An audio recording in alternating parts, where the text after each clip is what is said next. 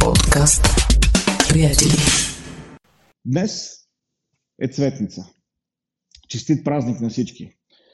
Честит празник, защото това е един светъл, важен момент в служението на Господ Исус. И днес ще насочим, разбира се, вниманието си към Божието Слово. Цветница или а, влизането в Ерусалим е едно от ключовите събития в служението на Господ Исус. Това триумфално влизане в града е един вид прелюдия или подготовка на терена преди предстоящите събития и най-вече преди Великден. Влизането на Господ Исус в Ерусалим е важно поради няколко причини. На първо място, влизането по този начин, по който то се случи, изпълнява едно древно пророчество, което можем да намерим в Захария 9 глава 9 стих, където се казва Радвай се много, Сионова дъщерю, възклицавай, Ерусалимска дъщерю, ето твоят цар идва при теб, той е праведен и спасява, кротък и възседнал на осел, да, на осле, рожба на ослица. Тези знаменити думи, изречени стотици години преди влизането на Господ Исус Христос, бяха пророчество за идването на царя. И така, когато ние четем пасажите в Новия Завет, свързани с влизането на Господ Исус в Ерусалим, една седмица преди Неговото възкресение, това е изпълнение на пророчество, което беше дадено стотици години преди това. Затова беше важно цветница да се случи. Разбира се, освен това, че имаме изпълнение на това древно пророчество, втората причина, поради която това влизане е много важно, е, че Исус, влизайки възседнал на осле, влизайки под възгласите на народа, той показва, че не идва като завоевател. Той, не показва, той показва, че не идва със своята военна мощ, макар че Исус можеше да дойде по такъв начин. Той не налага своето управление на земята или на Ерусалим, но неговото царство е духовно царство. Неговото царство не е от тази земя. И начина по който той влиза и неговото отношение показва точно това. Между другото, говоряки за този втори елемент или тази втора причина или това, това второ важно нещо, което трябва да отбележим за влизането на Исус в Ерусалим, за това, че Неговото царство не е от тази земя, за това, че Неговото царство е духовно, мисля си, че това а, много християни го забравят днес. Когато говорим за а, нещата, които можем да направим в този свят, по начините, по които можем да ги направим. По някой път се опитваме да вършим Божията воля по светски начин. Опитваме се с човешки усилия да постигаме това, което е Божията воля. Е, Исус не направи това. Само тогава, когато Петър го защитаваше, ако си спомнете, Исус го възправи му каза, в този момент мога да поискам 12 легиона ангели и Бог ще ги изпрати. Исус не дойде с легионите ангели. Исус дойде кротък и смирен, защото Неговото царство не е от този свят. Неговото царство е духовно царство. И когато започнах да разглеждам цветница като една подготовка за Великден, си дадох сметка, че тази година, повече от всякога, ние се нуждаем от подготовка за този празник. По тази година имам предвид от 2020, вече влизайки в 2021. Ние имаме нужда да се подготвим за този празник. Защото толкова много неща се случиха от миналия Великден до днес. Толкова трудности, толкова загуби. За да можем да празнуваме пълноценно Великден, трябва да се подготвим за този празник. И точно за това искам да говоря днес. Аз съм убеден, че Бог купне ние да усетим радостта от Възкресението, а също така да споделим тази радост с хората около нас. И ако има време, в което самите ние, а и хората около нас са се нуждаели от радост, от надежда, приятели, сега е времето. Сега е моментът. И така, как да се подготвим за Великден? За това искам да говорим днес. Как да споделяме радостта от Великден? Как да преживеем радостта от Великден? Защото, четейки за влизането на Господ Исус в Ерусалим, виждаме, че това беше време на радост. Но това не беше просто така някакво парти или, или нещо, което се случва във вакуум. Не, това беше част от пътя на Исус към Голгота и след това към Възкресението. Затова днес искам да разгледаме влизането на Исус в Ерусалим. празника Цветница, в контекста на Великден, в контекста на тази радост, която идваше. И затова ще насочим вниманието си към една добре позната история. Това не е историята за влизането на Исус в Ерусалим. Не може да намерим в Лука, 19 глава. Хубаво е да прочетем. Но днес искам да говоря от един друг пасаж, който обаче ще ни покаже как да сме готови за Великден, как да преживеем радостта на Великден и как да споделим тази радост. В Йоанна 4 глава, някой, понякога, знаете ли, проповедниците имат една иллюзия, тя е, че хората си спомнят за какво са проповядвали. А, все пак, ако има някой, който помни, може би ще каже а, върху тази а, глава от Йоан 4 глава, до сега може, не знам колко проповеди има пастор Люси, искам да ви кажа върху тая, върху тая глава от Йоан имам 100 проповеди, 98 от които никога още не съм ги проповядвал.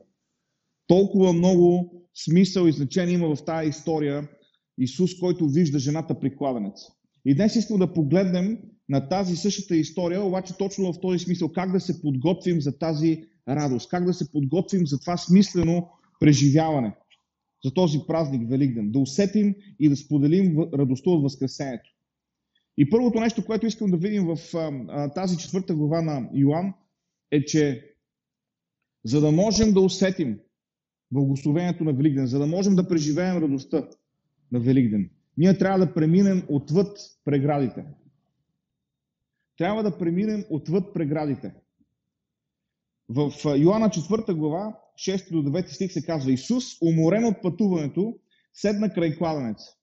Беше около обяд.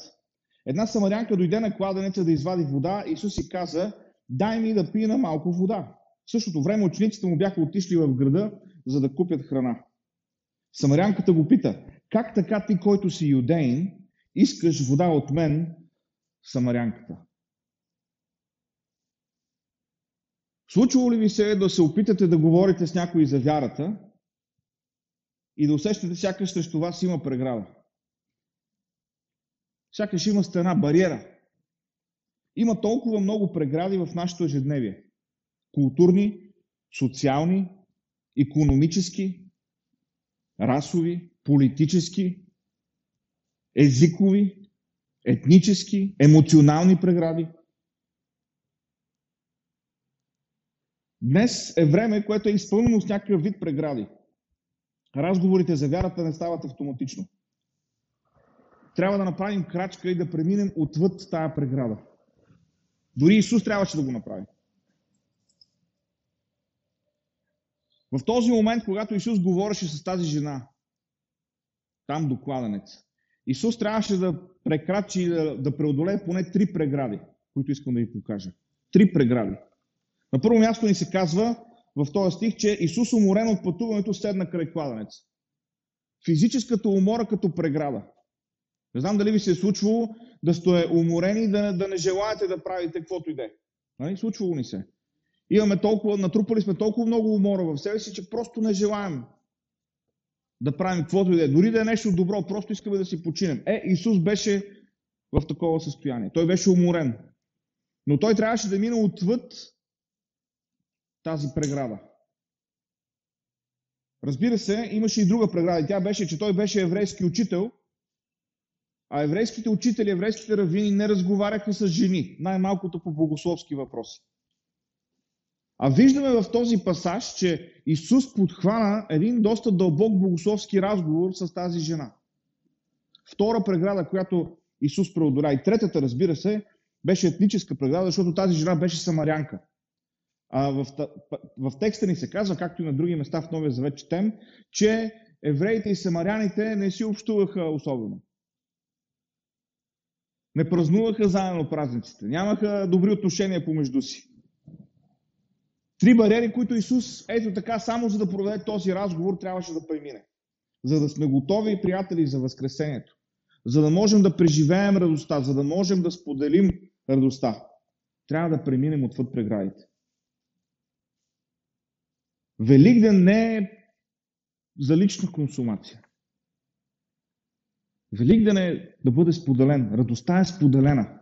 Но за да може това да стане, трябва да минем отвъд преградите. Трябва да направим съзнателно усилие за това. Може би най-голямата преграда в личен план е как виждаме себе си.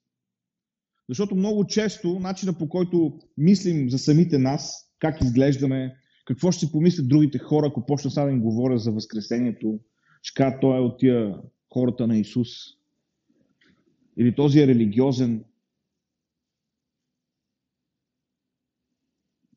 Как ще изглеждаме? Какво ще си помислят другите? Подобни мисли са преграда вътре в нас. Преграда, през която трябва да преминем. Преграда, която трябва да преодолеем. Затова, приятели, моето предизвикателство към вас е през тази предстояща страстна седмица да направим съзнателно усилие да преодолеем преградите, да преминем отвъд преградите. Има толкова много неща, които, които има защо да ни тежат от последната една година натрупани в нас.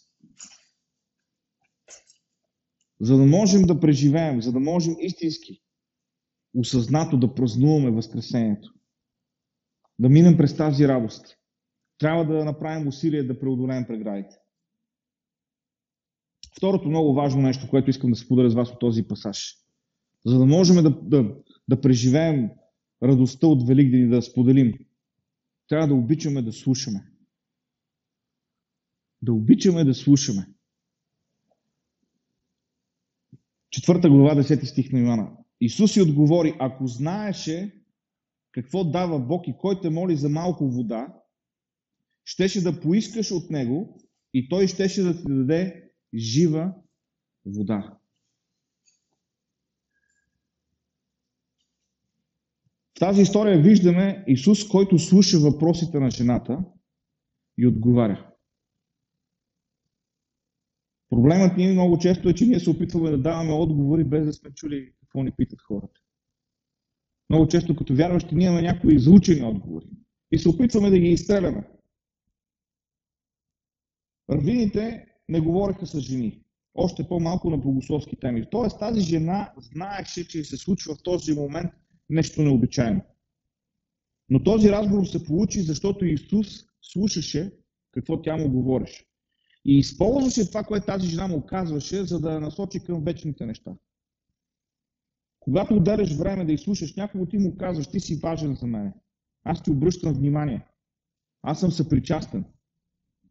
Това е умение, което то е важно не само тогава, когато трябва да споделиме вярата си. Някой то е важно в семейството, нали, да можеш да изслушваш. То е важно тогава, когато работиш с колеги, да можеш да изслушваш, за да се, за да се случват нещата в екип.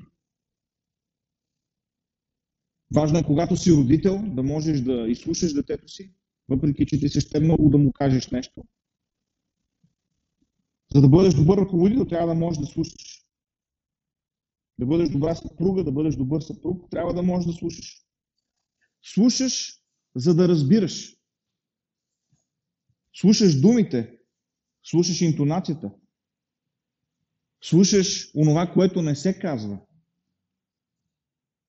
Защото по някой път онова, което не се казва, също може да бъде казване на нещо.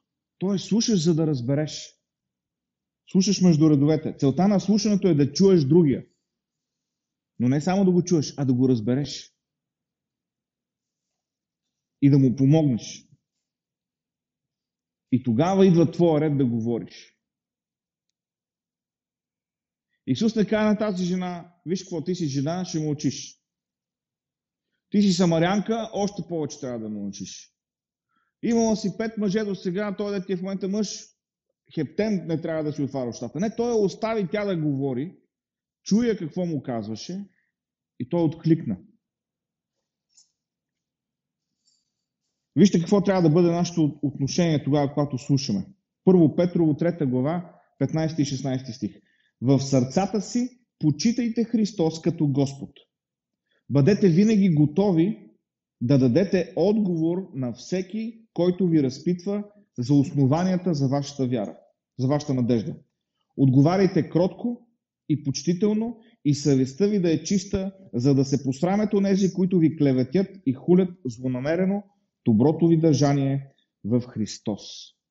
Първо Петрово, 3 глава, 15 и 16 стихове. Искам да обърна внимание върху някои думи в тия два стиха, които прочетохме. Готови да дадете отговор За да можеш да дадеш отговор, първо трябва да си чул какъв е въпросът. Нали така?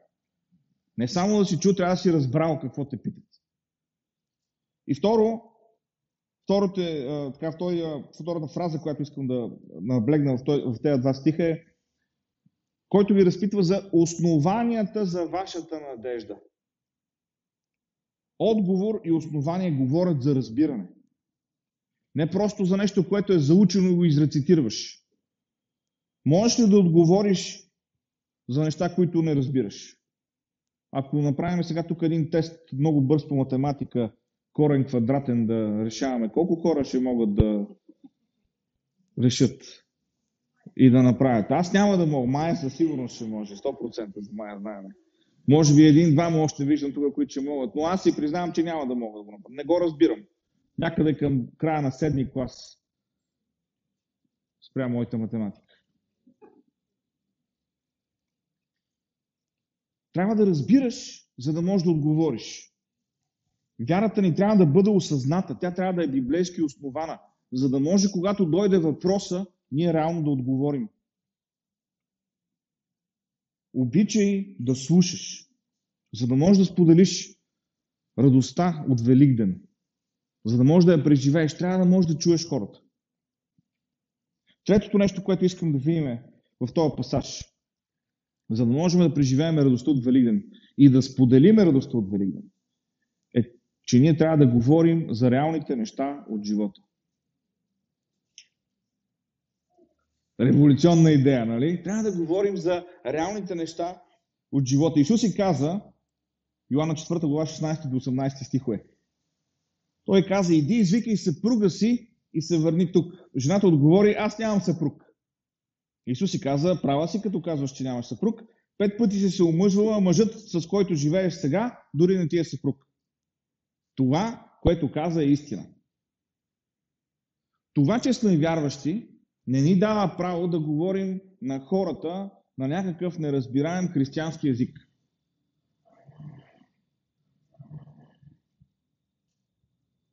Не ни дава право да говорим на някакъв църковен диалект.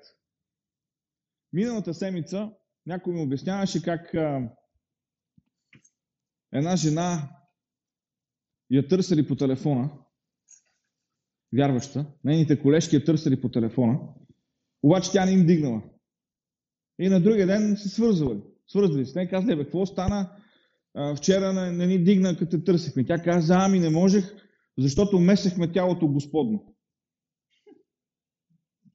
Сега да преведа на всички, които не разбират за какво става въпрос. Най-вероятно са месили хляба, който ще бъде за Господната вечеря. Но как можеш да кажеш на хора, които са невярващи, какво правихте вчера? Месихме тялото Господно. Хора, това не е, това не е окей. Okay. Това не е окей. Okay. Когато говориме с, с другите, трябва да говорим на разбираем език. Исус говореше с тази жена за нещата от живота. Нещата, които я касаха. Не говореше на някакъв диалект. Тялото Господно, изкупен, умидва в кръвта. Хората, в смисъл, кой човек на улицата, ако го запитаме, искаш ли да си умидва в кръвта на Исус, няма да дигне две ръце. Ма хората си мечтаят за това нещо. Просто си го представят така, графично. Да говорим за нещата от живота. Тези фрази не означават нищо за хората навън. Тогава, когато Исус говореше с тази жена, той говореше по такъв начин. Той говореше за нещата от живота. Защото Бог ни среща, приятели, там, където сме. Бог ни среща там, където сме. Исус срещна тази жена там при кладенец. В нейния контекст, в нейната среда.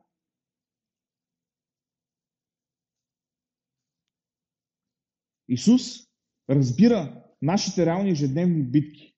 И така и ние трябва да говорим с хората. Ние минаваме през трудности, ние минаваме през проблеми, минаваме през загуби.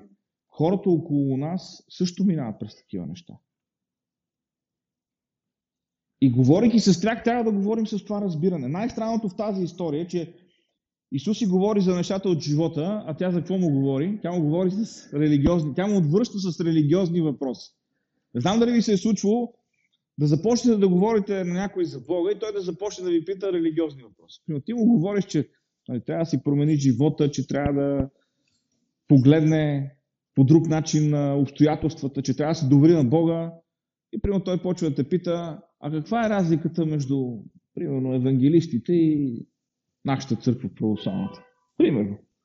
Или, а, а защо има толкова много църкви в а, различни? Религиозни въпроси. Понякога хората се опитват да избягат от важните въпроси, като засягат религиозни теми. Това, което се случваше тук. Тази жена много ясно разбираше, че Исус говори за неща от нейния живот. И нейният естествен рефлекс беше да мине на религиозна вълна.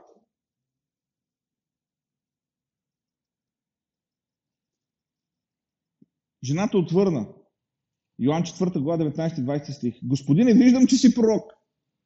Нашите деди са се покланяли на Бога в този хълм, а вие, юдеите, твърдите, че трябва да се покланяме в, в Ерусалим.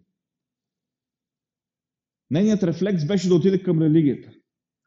В нашата литургика ние си събуваме чехлите от лявата страна на вратата. А във вашата литургика вие си ги събувате от дясната страна. Е, защо е тази важна разлика? Обаче, вижте, Исус продължи да говори за важните неща, за нещата от живота. Говори за реалните неща. И нещо много важно. Не дай да обещаваш вълшебни отговори. О, само повярвай. Само повярвай. И всичко ще се оправи. Ето така. Защото когато четем Божието Слово, виждаме хора, които доста са вярвали. И са минали през много изпитания. Минали са през трудности. Говори за нещата от живота. Защото по този начин правим връзка с хората. Те виждат, че, че разговарят с някой, който е реален човек. Четвъртото нещо, което искам да видим в този пасаж, не се притеснявайте, днес имам 6 неща в този пасаж. На средата сме, на половината. Отправи покана. Отправи покана. За да можеш да преживееш радостта, за да можеш да споделиш, трябва да отправиш покана. Виж, вижте какво е каза Исус. Йоанна 4 глава 10 стих. Исус си отговори, ако знаеш какво дава Бог и кой те моли за малко вода, щеше да поискаш от Него и Той щеше да ти даде жива вода. Това е което искаш от тебе. Само трябва да поискаш, и каза той. Само ако ти знаеш кой говори с тебе, щеше да поискаш от мене. От разговор за водата Исус премина към разговор за вечните неща. И той прави покана. Нека ви кажа нещо. Когато ние споделяме вярата си, ние не убеждаваме хората. Пак ще го кажа. Когато ние споделяме вярата си, ние не убеждаваме хората. Това не е нашата задача. Това не е нашето служение да убеждаваме хората. Нашето служение е да отправяме покана. Бог е този, който се занимава с убеждаването. Святият Дух е този, който работи в човешкото сърце. Вижте какво казва Павел в 1 Коринтини 2 глава 1 стих. И аз, братя, когато дойдох при вас, не дойдох с красноречие или мъдрост да ви известя Божията тайна. Павел беше образован човек. Павел можеше да говори и за гръцка философия, можеше да говори и за богословие старозаветно. Той можеше да говори по този начин, но той казва на коринтияните, когато дойдох при вас, аз не съм използвал тия човешки приеми. Не съм използвал тия похвати. Твоята работа не е да убеждаваш. Твоята работа е да каниш. Матея 22 глава, 9 стих. Тогава, когато господаря кани хората за неговата сватба, обаче те не идват, какво казва на слугите си? Затова идете по кръстопътищата и колкото намерите, поканете ги на сватбата. Ето това сме ние. Ние сме тия, които са по кръстопътищата и каниме хората на сватба. Ние не готвиме сватбата, ние не отговаряме за менюто, ние не стоиме на вратата да решаваме кой да влиза и кой да не влиза. Нали? Ние просто отиваме и каниме. Който реши да дойде, Святия Дух работи в неговото сърце. И, приятели, мисля, че това е, как да кажа, отнема товар от нашите плещи. Защото по някой път си мисля, че се натоварваме, натоварваме себе си с очаквания за неща, които не са точно наша работа. Ние сме призвани да поканим. Ние сме призвани просто да споделим. Нашата работа е да каним хората. Да им покажем пътя към празненството. Затова просто отправи покана. Говори за това. Не дай да, не дай да мислиш какво си помисли, не дай да мислиш как ще отговори или какво да му обясня или как да го убедя да вярва. Защото ако ставаше по-човешки с убеждаване, ще, ще се налага постоянно да спориме. И мисля, че ни се е случвало и това да правим. И знаеме, че не се получава така. Бог трябва да докосне човека. Това, което ние правим, ние отправяме покана. Последните две неща, за които искам да говоря от този пасаж, касаят нещо, което се случва в нас. Петото нещо от този пасаж е преживей до удовлетворението или преживей радостта. Вижте, Исус разговаря с тази жена, той минава преградите, нали, прескача бариерите, които са сложени, изслушва я тази жена. Дава и възможност да тя да зададе въпроси, говори с нея за нещата от живота, отправя покана към нея. Обаче какво се случва после? Връщат се неговите ученици. Те са отишли за храна в някакъв близък град да купят храна. Връщат се неговите ученици. Това е Йоанна 4 глава 31-34 стихове. В същото време учениците на Исус го молеха, учителю, хъпни нещо. Но той отговори, аз имам храна да ям, за която вие не знаете. Тогава учениците му започнаха да се питат, дали някой не му е донесъл нещо за ядене? Исус им каза, храната ми е това да изпълнявам волята на онзи, който ме е изпратил и да завърша делото, което ми е дал. Исус им беше казал, отидете и вземете храна. Те като добри ученици покорни бяха отишли и бяха взели храна. Кой от нас, ако лично Исус му каже, отиди ми донеси нещо за ядене, няма да отиде. Ще скочим и ще отидем. Нали? И учениците се върнаха с храната, обаче Исус им каза, аз не съм гладен вече. Аз имам друга храна, за която вие не знаете. Той не беше вече гладен, той беше удовлетворен. Този разговор с жената до кладенец му беше дал едно задоволство, едно удовлетворение, което надминаваше физическата нужда от храна. Той изпитваше едно удовлетворение и радост, която идваше от това, че беше споделил с тази жена за вярата. И искам да ви кажа нещо. Ако има днес много християни, които нямат радост в живота си, не казвам нямат спасение, казвам нямат радост. Част от причината е, че много рядко ни се случва да можем да говорим за, с някой невярващ за нещата от вярата. Тогава, когато говорим за нещата от вярата, ние изпитваме друг вид радост, която е свръхестествена. И ако, ако дръзнете да, да, да направите тая крачка, да поемете този риск, искам да ви, да ви уверя, това нещо ми се е случвало.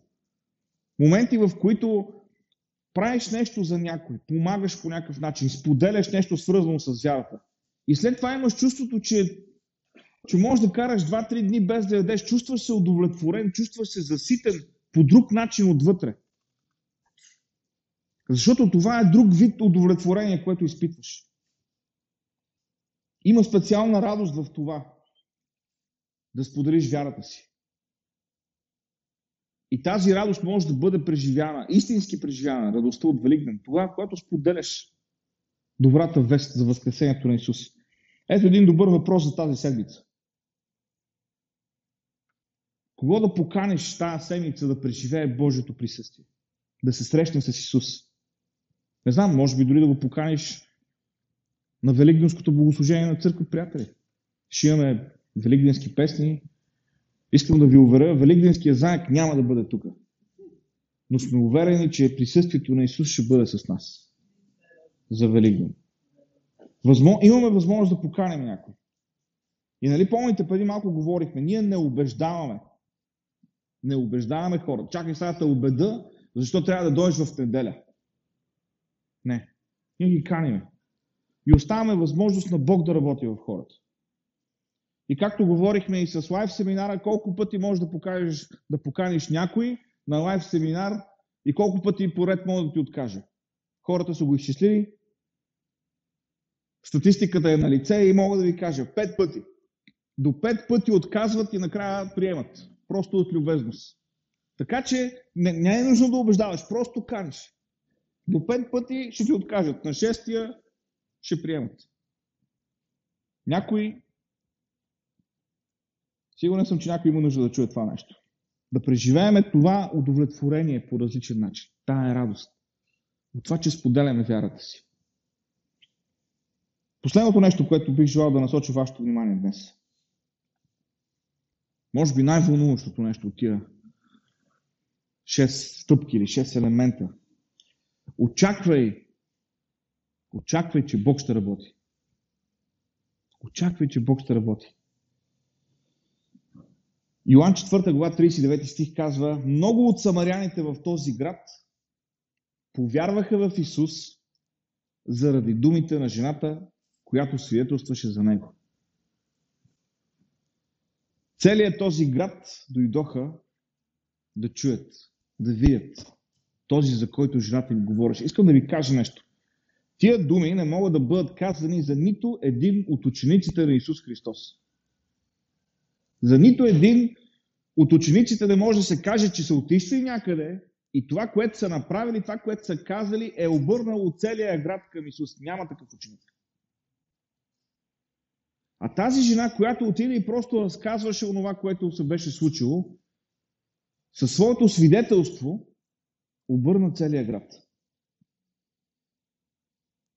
Когато говориш с някого за Бога, вътрешно си казваш. Абе, аз говоря, ама няма да ме чуе. Аз го познавам това. Аз се познавам нея, няма да ме чуе. По този начин много често ние се пазим от разочарованието. Че споделяме, а това, което споделяме, не е прието. Е, когато поставим летвата толкова ниско, аз ще кажа, ама те няма да ме чуят или няма да откликнат, със сигурност няма да се разочароваме. Но, приятели, нека да ви предложа, че има и друг начин. Защото ние не сме отговорни за това как ще откликнат хората. Това не е нашата отговорност. Това не е твоята отговорност. Твоята отговорност е да поканиш. И нека те насърча да поканиш и да очакваш Бог да работи. Да очакваш Бог да работи. Този разговор Исус ни предизвиква да вярваме, че Бог работи. Защото в последващите стихове 35 и 36 в тази четвърта глава, той казва, вие често казвате, още 4 месеца и после идва жътва. А аз ви казвам, отворете очите си и погледнете полята. Те са озрели за жътва. Този, който жъне, вече е възнаграден и събира реколта за вечен живот. Така че сеячът може да се радва заедно с жатваря. Това е точно след тази история с, с самарянката. Исус говори за този принцип за сеянето и за жънането. Защо? Какъв е смисълът от всичко това? Виждате ли? Посятото не се вижда. Посятото не се вижда. Той е посято в земята и ти не си казваш, аз го посях, ама то няма да порасне. Нали? Никой не се е с тази надежда. А аз го посях, ама то няма да порасне. Не, всеки го посява и въпреки, че не го вижда, очаква. Даже се моли. Не само да порасне, а да бъде реколтата много богата. Ето за това очакване ви говоря. Да очакваме Бог да работи. По някой път посяваме нещо и понеже не виждаме на момента резултат, ние сме готови да кажем, нищо не се случи. Но Исус говори точно за това в този пасаж. Той казва, той, който жена е възнаграден, той, който жена вижда това, което се случва. Нека ви кажа нещо. Най-лесно е да се радваш, когато жънеш, защото се вижда това нещо. Вижда се плода.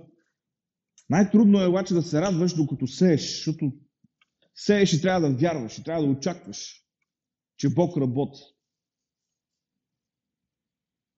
Трябва да очакваш, че със семето се случва точно това, което трябва да се случи. Понякога, напълно е възможно, един да сее, някой друг да пожене. И това се случва. Говориш на един човек, той не приема или поне така се струва, и минават време, минават години и го виждаш този човек и той ти казва, аз съм повярвал, аз съм в църква. Ти си посял, ти си говорил, обаче някой друг на точното време, когато е било времето този човек да се обърне към Бога. Точното обстоятелство. Бог е изпратил някой друг. Слава на Бога. Бог е този, който прави тия неща да се случват. Предизвикателството е да очакваме, че Бог ще работи. Предизвикателството е да не поставяме под съмнение Божието действие, дори тогава, когато не го виждаме. Думите на жената обърнаха целият град към Исус. Очаквай Бог да работи. Очаквай Бог да се движи. И аз си мисля, че ако има нещо, което да вреди страшно много на съвременното християнство, е това, как, тая нагласа в нас, за това, че нещата трябва да се случват много бързо. Четеме истории за различни Божии мъже и ние си създаваме някакъв вид представа на гласа в себе си, по какъв начин трябва да се случват нещата. Ама ти знаеш ли Смит Уилсворд, като пътувал с влака и като ходил по средата и хората как започвали да плачат и да се покаиват, даже без да им говори. Е, слава на Бога. Ама Смит Уилсворд е един. Може би има още двама-трима, за които сме чули такива истории. Колко от нас сме повярвали във влака, докато някой е минавал и ние сме се, нали, по този начин сме се разплакали, Бог не докосна. Нито един тук. В повечето случаи някой е дошъл, посява семето в нас и на точното време той е дал плод. Понякога натоварваме себе си с очаквания на гласи, които дори не са основани на Библията. Очаквания какво е успех нали, в благовестие, очаквания. Твоята работа е да споделиш. И да очакваш, че Бог ще работи. Да очакваш, че Бог ще работи.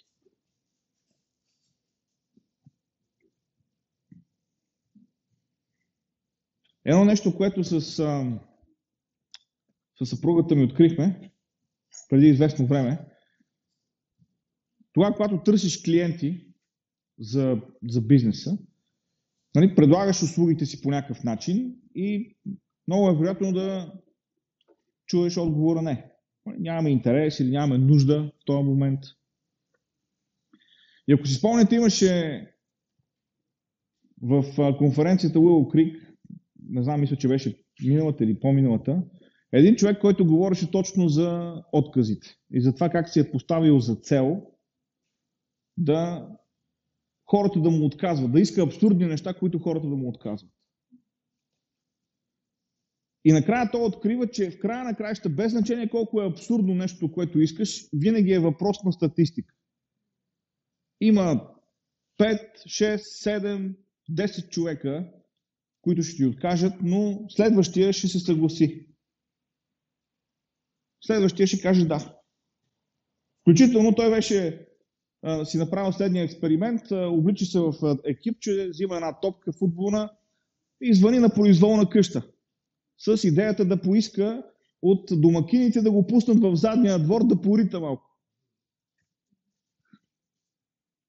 Първи, втори, трети, нали, звъни на една врата, излиза един огромен мъж и казва, да, кажете. Той казва ми, чудех се дали може да ме пуснете в задния си двор да поритам малко. Той мъж го гледа, го гледа, казва ми, да, добре, влизай. Отговорите не, отказите се преодоляват с повече бройки, с повече предложения. Това, което много често ние правим, получаваме един или два или три отказа и ние се отчаяваме. Ние си казваме, това не работи. Това не е моето служение. Или аз не съм успешен в това нещо. Ти какво очакваш? Да поканеш 10 човека и да дойдат 11. Ми, аз не виждам даже служението на Исус да работи по този начин. Исус казва на един млад мъж, елай ме следва и той почва да чупи пръсти и да казва, аз съм малко богат, какво да правя с тия неща. Вярвам, че това е предизвикателство за нас. Идва Великден. Трябва да се подготвим. Трябва да настроим сърцата си. Трябва да преживеем и да споделим радостта от Възкресението. И аз вярвам, че Божието Слово ни предизвиква тази седмица не просто да преминаваме през ежедневните си рутини, през задълженията, които имаме. Вярвам повече от всякога през тази седмица, че е важно да се подготвим, за да можем смислено да празнуваме Великден, за да можем да преживеем радостта, да можем да споделим радостта. Искам също да ви предизвикам. Сега е добър момент да се молим. Кого да поканим за среща с Исус? Кого да поканим? Може, ли, може би да споделим а, с някой вярата си, е така, докато пием по една чаша кафе. Може би да изслушаме нечии болки. Може би да дадем на някой възможност да сподели с нас притесненията си, страховете си. Може би да поканим някой за църква следващата неделя. Вярвам, че Бог отваря врати. И вярваш ли го? Аз вярвам, че Бог работи. Ти вярваш ли го? Сега е добър момент.